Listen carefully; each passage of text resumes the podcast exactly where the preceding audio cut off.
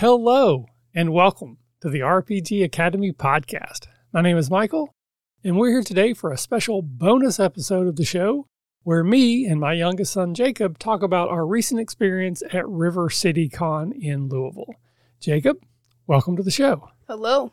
So, Jacob's been on the show a couple times before, very recently, or very infrequently, I should say couple of our YouTube videos, we did board game reviews you were on. And then when we were getting geared up for a Catacon last year, I had you and your brother on. But uh, this was a just a you and I trip to this convention. Uh, your older brother was at a comedy show with his mom for his birthday.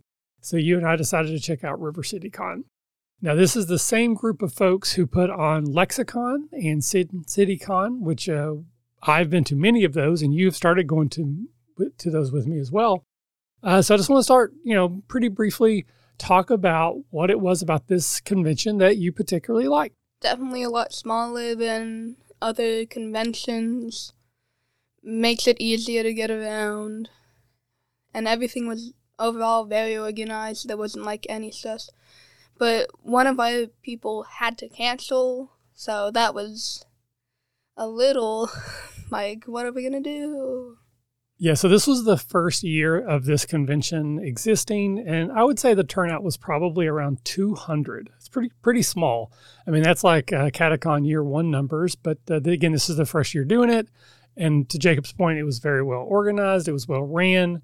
Uh, and again, someone who runs a Catacon, uh, having a small convention is not a negative in any sense, but this is definitely probably the smallest convention that we've ever gone to. So we drove up Friday after school, after work. So we had one event on Friday, two and a half on Saturday, and then two on Sunday, though we ended up leaving early. The weather was an issue. So our first event, Friday night, was a game of the, Alien RPG. This is put out by our friends over at Free League. And our GM was actually Mr. Dragonbane himself, who uh, ran our Dragonbane game a while back and then was on the show recently on detention, uh, Jonathan. So to be clear, J- Jacob, you've never watched the Alien movie, though through cultural osmosis, you know a little bit about it. Yeah. Uh, so, talk about your experience with the Alien RPG. I thought it was really, really fun. It was more of a mystery, more of solving stuff than kicking down doors. Everyone did die, though. Technically, some of us survived, but by the epilogue, we were dead anyways. So, there's one thing I noticed about about that game with you, and this is not negative, but just like some thoughts I had, is like I tried to kind of give you the heads up going in that this is a game where it, this isn't necessarily about killing everything. You know, it's a horror story. We're probably going to die. And then you ended up choosing the medic character, but you still wanted to shoot things. Uh, you were more concerned with killing things than saving things. Well, I, I was I, I was worried for my life. like I, I don't know if it's gonna get up. I haven't seen the Alien movies. I don't know if bodies move around. Okay, fair. And again, again, it wasn't a criticism. It's just something I had noticed about uh, the way that game played out. Uh, the other thing that happened is that we were supposed to have five players and two didn't show up. So it was just the three of us, me, you, and then one other gentleman named Brandon, who uh, was actually rocking his Catacon dice bag, which I thought was hilarious. So we chatted a little bit about Catacon. He he's a, a regular Catacon attendee, which made me smile. But what did you think about the mechanics? Because like you've played quite a lot of D and D, you've played quite a lot of Dungeon or uh, Pathfinder, sorry, um, which is you know D twenty high numbers are better. You have your classes. So what did you think about playing a game like Alien, which is skill based? You roll a number of D sixes. You're only looking for sixes, and then you also had the stress mechanic where the, the Alien game adds stress dice, which make it easier to succeed, but more likely that things would go wrong. Um, so, just any thoughts about how that dice mechanic works? Do you like it better, worse, different, the same than what you're experienced with? It's kind of like the opposite of Dragonbane dice, since the lower the better, and you only roll one. But you roll you you roll multiple die dice, and this one higher numbers are better. So it's basically the complete opposite of the Dragonbane system, which I thought it was clever to come up with, because, like, who would have thought? Roll more d6s. Have a higher chance to screw over the people. But when it comes to, like, I'm going to do a thing, did you find rolling d6s as satisfying as rolling a d20, or did it not even, like, that's not something you thought about? I do like rolling the d20 better, a lot simpler than just drawing multiple. Okay, so I thought the uh, you know I think um, Mr. Dragonbane does a great job running games. I thought it was a lot of fun. I actually like playing with three three characters. I've said many times. I think three, excuse me, three players is like the right number for those types of games because it's small enough that everyone has plenty of time to shine, but it's not so small that you don't have some interaction. So I thought the player count was great. And then did we play Blood on the Clock Tower Friday also? Did we sneak into a game or no? I don't. because that was other than RPGs, that was the biggest thing that we did. We played a couple games of board games. I'll talk about that in a minute. But Blood on the Clock Tower was probably what we. I think we ended up playing. You ended up playing four times. I played two or maybe three because there was one where I let you play and I ran to the store. And you've said before, Blood on the Clock Tower is one of your favorite games. You really, really enjoy it. Uh, you played it at Catacon. I bought it so that we would have it for the home. So just talk a little bit about what it is about Blood on the Clock Tower you like so much. Blood on the Clock Tower is. I'm assuming a lot of people said about Mafia, Werewolf. It's basically that, but everyone gets a special role, which is what I like. And when you die, you can still interact. You don't have to stay silent. You can still help, and you still get. You can still vote. You also, instead of just like sitting down and talking, you can like stand up, talk to people privately, which I like. Cause like if you playing werewolf or mafia, if you want to say something, you have to say it to everyone, and that's not necessarily what you want to do. So you have a lot more options in this one. So you know, I've played Werewolf. I think it's fine. Um, I've played the the Enter the Ninja. I think it was called the one. Um, is it Brotherwise that puts that out? We played it at the faculty retreats. It's a lot of fun. Uh, Donner Party is a lot of fun, but uh, I do think Blood on the Clock Tower is probably borderline too complex because I actually have a hard time figuring out what I should be doing a lot of times when I play it. But I do really enjoy the fact that even when you die, you still get to contribute and play. There are actually some strategies where, depending on what character you you are given when you go through the character choice process, where dying early helps you, where you can say, "Hey, you can kill me now because actually I can continue, and it might actually be better." Or the the information I get from my my character has already come out, so I'm kind of like a, a free kill.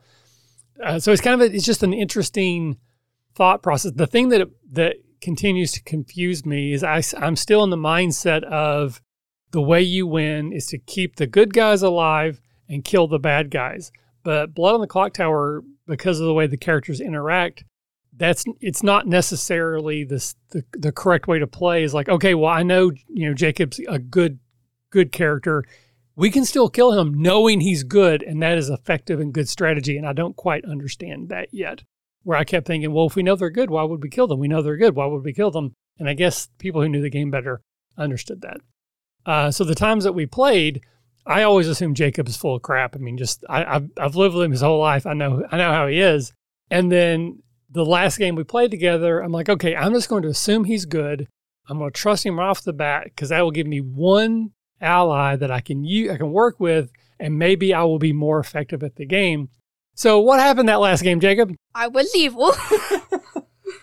Which, uh, Cla- clarify, your character in the Yeah. game was evil. You yourself yeah, but well, that's a debate. yeah. yeah, I I was an evil character. I was trying to keep you around because if I killed you, everyone would know it's me. And also for your earlier question, why we voted off like good people, one of the reasons was there was a demon. Like the, for the people who don't know Blood the Clock Tower, there's like different ways you can play it. There's different roles you can put in each one. And in this like script, there was a demon called the Vortox, and if you didn't kill someone, they you just lost. Hmm. So that until we could confirm there wasn't a Vortox, we had to take the chance of killing. So it's kind of a fail safe that um, if you just didn't kill anybody, you automatically lost So- if there was a Vortox in place. Again, I don't, I'm not smart enough to figure out this game, but well, apparently. But Jacob, you had a great time playing that game. And one of the ladies that was sort of organizing that room is trying to set up or has set up like a kid friendly Discord where people can play together. She said that there's, uh, I think, one person as young as eight, but most of them are preteens to young teenagers. And we're going to try to get you set up in that. I got, they got our email, but I haven't he- heard from them yet but we're looking to try to get you started so that you can play that regularly with uh, with them because you enjoy that game a lot, and I think that would be great. So the other RPG that we played on Saturday uh, was Call of Cthulhu. And this is a game system I, have had a history with. I know I've mentioned on the show many times before. I like a lot of elements of it. And in fact, the, the next campaign I'm supposed to run, which has now been going on quite a year before it's even started, so who knows if it's going to happen, was going to be used in a non Cthulhu version of that system, the basic RPG system. But it is very much investigative, investigative, investigative.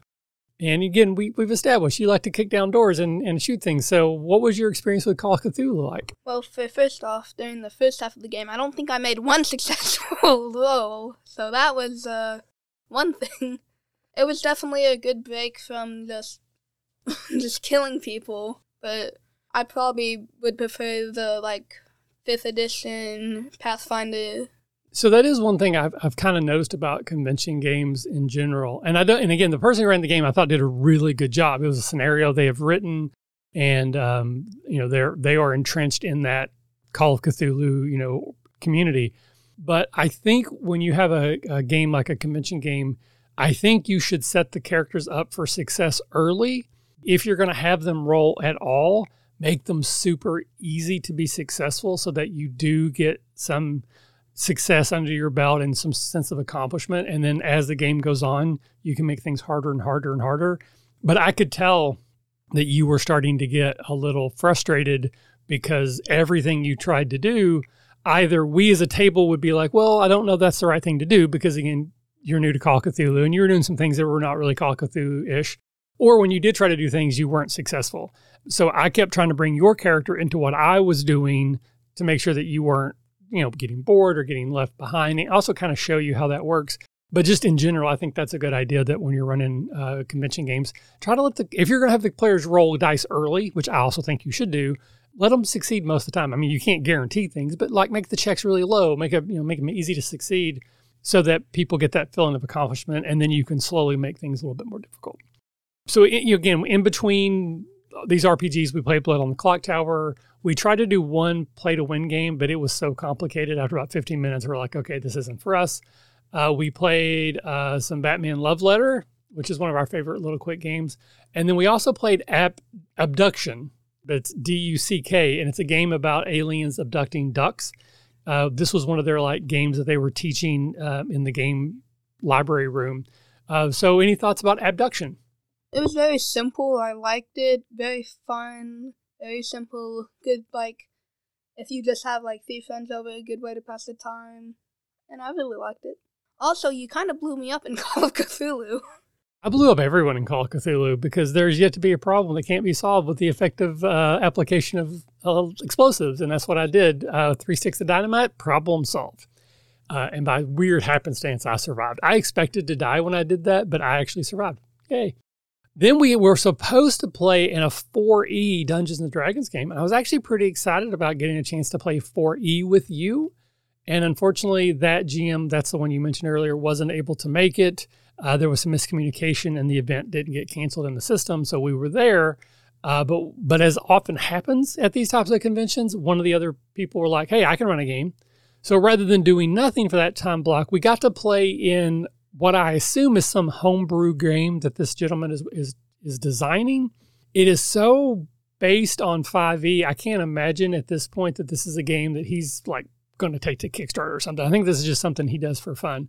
But it's supposed to be based off if you've seen the new D&D movie that came out last year, there's a big set piece near the end where they're in like a gladiatorial arena fighting monsters and like, you know, pits are opening up and flames are shooting out and columns and this kind of thing. And it's basically that where this gentleman, I don't remember his name, I'm sorry, had all the D&D 5e monster cards and he had them grouped in challenge levels. So you had like half a challenge level, level one, level two, level three, level four, and level five. We had a grid map that was literally a grid. It was like one through 20 on an X axis and one through 20 on a Y axis. You rolled 2d20, and then that, that's where you appeared on the board. And then every so often, I think the game ran for like an hour, like every 20 minutes, something would happen in the arena, like fire would shoot up in certain places, uh, columns would appear, uh, barriers, lightning bolts, that kind of thing. And he handled all that. So I don't exactly know how it worked behind the scenes, but it's just something he would say, hey, time out, I get to go. And then this would happen. But what would happen for us as players is he would give us two cards to start the game that were both half a challenge level monster. And we picked one, gave the other one back, and then we played that monster. So we were playing gelatinous cubes and specters and banshees and troglodytes. And I think one time I was a, a specter, which is a version of like a beholder. Uh, we were like hobgoblin bosses. And if you killed another player's monster, you kept their card as like a trophy, and that's how you counted up, you know, what the experience point value was. But when you died, you got to go into a higher level. So you start with half level characters, and then you get first level monsters, and second level, all the way up to fifth level monsters. So there was some strategy behind, you know, when you attacked other people, because if someone just got, you know, the brand new second level character, the only or monster, the only second level monster in the game, they have a ton more hit points. So do we gang up on them, or do we wait for them to take someone else out and we try to steal the kill, that kind of thing? So, what did you think about playing that game, Jacob? For a game that was homemade, I thought it was a pretty good one. Something that someone just decided to invent. I thought it was well ran, very fun. I finally got to kick down the door. yeah, you finally got to fulfill your fantasy of just fighting things. Uh, but what is it like playing with monsters? Someone who's ran like three D&D games in my life. Very different from being an actual player, definitely. I thought it was cool seeing from like how the monsters ran, how the like what they could do, and seeing how much you've held back on, like how much you could have just one shot us. Yeah, I think that's my overall opinion about this this uh, thing that he put together is it was a it was a lot of fun. It was actually a lot more fun than I expected. When they first when he was first kind of rolling out what was going on in my head, I'm like, oh, this is going to be awful. But it turned out to be a lot of fun. So I'm really glad we did it. And I think the biggest benefit is it would actually help me or help you as a player learn how the monsters work so that it makes you a better DM when it comes to combat because you you're actually trying like okay how can I kill you with this monster? What are its abilities? How does it combo? What is the most effective way to use it? And so, as a as someone who's still new to running games, it probably was very new to like, oh, I didn't know this was an ability this thing had, or I didn't know this was ability anything had. Uh, so, from a, like a DM training, I think it was a pretty cool experience.